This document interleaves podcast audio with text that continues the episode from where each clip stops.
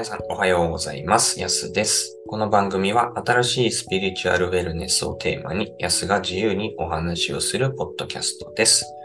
ということで、ドットスピリット始まりました。今日は4回目になります。今日のテーマ、トピックは、自分の内側にある確信っていう感覚を持っているイメージとかビジョンっていうのは必ず実現するっていうことについてお話ししていきたいと思います。まあ、前回のところで宇宙の法則の話を少しだけさせてもらって、こう、まあ、よくあるのは、まあ、明確にイメージをして、それが叶ったかのような感覚を、が、もう確実に叶うまでイメージすることによって、感情的にも思考的にも、全てのブレーキがなくなるぐらいイメージして、その感情を感じられるようになれば、それは必ず具現化する、現実化するっていうのが、まあ、まあ僕の引き寄せの法則の解釈なんですけど、それってこう、最終的にはというか、それをやることによって、確信するまでやれっていうことなんですよね。こう、そのイメージをして叶うっていうことがもう確信できる状態にまでなれば、それは実現しますよっていう話。で、結構この確信っていうところを説明している本とかっていうのは、ね、僕は正直あんまり出会ってないし、それを説明している人も話もあんまり聞いたことがないんですけど、この確信っていう感覚がめちゃくちゃ大事で、それは、なので、うんと、イメージする必要もないんですよね。極端な話。最初から自分しかわからないような革新的な感覚。これは絶対こうなるなっていう革新の感覚があれば、別にイメージをする必要もないし、感情的に感じる必要もないし、ただそれがか、かえっと、えっと、その革新の感覚に従って行動していれば、まあ、絶対に実現するようになってるんですよね。それなんで確信があるかっていうのの、まあ、僕なりの解釈っていうのは、まあ、魂はそもそも、まあ、ブループリントって言って、ある程度の設計図を持って、こう人生を選んで生きていて、で、そのレールの中で、これは必ず達成され、する、達成する、実現する、体験するって決めてるものに関しては、もう時間軸っていうものがもうそこにはなくて、これはもう絶対そうなる。なぜなら、その感覚は、まあ、生まれてくる前に決めてきてるから、確信が存在しているっていうふうに解釈してます。なので、その、自分の感覚っていうものだけを頼りに基本的に僕は今まで生きてきて、それでこう、それが完全に良かったのかどうなのか、まあ、死ぬまでわかんないですけど、でも自分の感覚を大切にせずに生きるっていうことが僕にはもうできないんですよね。そもそもできない。でも、自こう、スピリチュアルなことを学ぶ前、知る前、思い出す前っていうのは、まあ、自分に嘘をつきながら騙し騙し生きてきて、まあ、なんとかやってこれたけど、でも結局それが二十歳ぐらいの時に限界を迎えて、まあ、このままじゃ生きていけないなと思って、なんだか知らないですけど、スピリチュアルなところに導かれて、いろんなことを学んで教えてもらって、そっちの方が生き方、生きるの楽だろうなって思うようになって、いろんな、まあ、ワークショップに参加したり、ヒーリングを勉強してみたり、ヨガの勉強してみたり、いろいろして、まあ、今に至るんです。でその中で、まあ、僕が確信してたことっていうのは、パートナーシップに関してで、うんと僕はまあ、恋愛経験がすごく少なくて、というかほぼほぼなくて、本当に結婚できるんだろうかみたいな、うん、一生一人なんじゃないかなとかって思ってた時期がすごく長くあって、でも、まあ、こういろんなワークに参加して、自分と向き合っていく中で、人を好きになってもいいんだっていうところがまず最初に気づきとして許可と許しとしてあって、人、自分なんか人好きになっちゃいけないんだとか思ってたり、自分愛されるような存在じゃないみたいなところから、それを手放していって、癒していって、で、自分も人を好きになっていいんだっていうふうに、許可が出た、出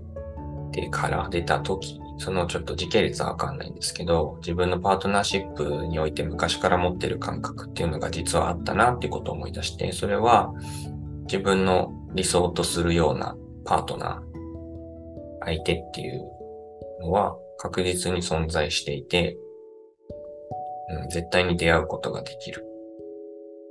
で、思ってたんですよね。思ってたことを思い出して。で、その内容というか、僕の理想としている相手っていうのは、こう、ただ散歩をしているだけでも幸せで、歩いてるだけで楽しくて、で、無理に喋る必要もなくて、本当にこう、無理なく、無理なくというか、まあ、静かな環境においても、静かな付き合いをしていても、ちゃんと繋がって分かち合っていけるような相手。まあその時イメージしてたのは、まあ本当に土手を散歩してるデートするだけでも喜んで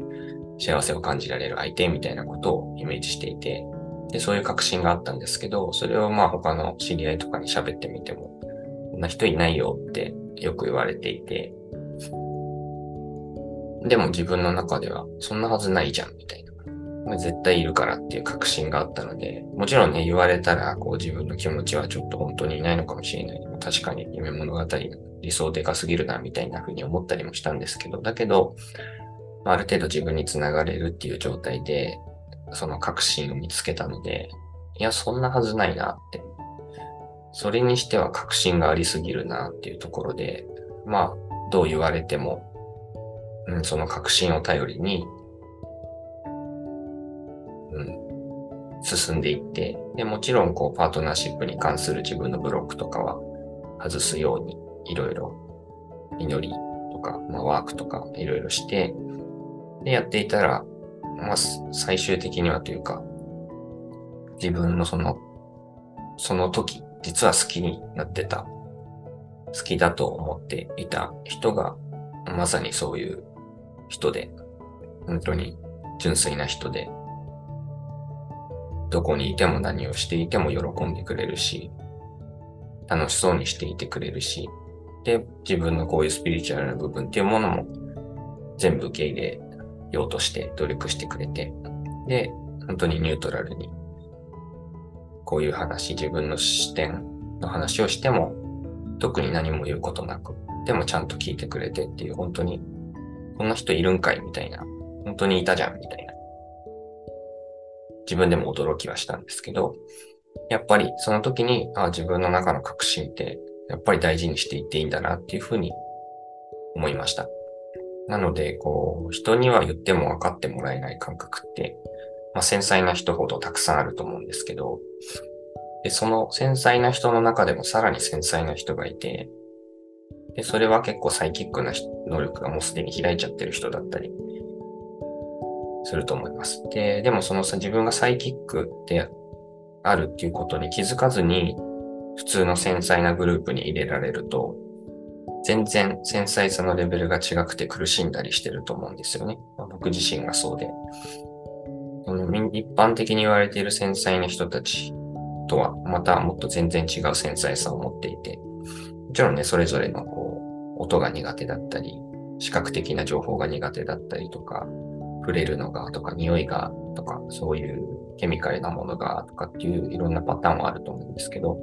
サイキックなレベルでの繊細さっていうものを持ってる人って、それに気づかずに生きてると、多分相当この社会生きづらいと思うんですよ。なので少なくともサイキックである人たちは、サイキックな能力を持っているのに、それに気づいてない人たちは、早く気づいた方がいいと思います。まあその話はちょっと今回はしないですけど、繊細な人ほど多分そういう自分独自の感覚をすごく持っていて、でもそれを理解されないので、こう、自分でも否定して自分はおかしいんだとか、こういう感覚持っちゃいけないんだとか思ってると思うんです。まあ、過去の僕がそうだったので。でも、そういう感覚こそ大切にしてほしいなと思っているし、理解されないんだとしたら自分だけでも理解してあげてほしいし、でもそれで苦しんでるんだったら、一旦それは手放してもいいかもしれないですね。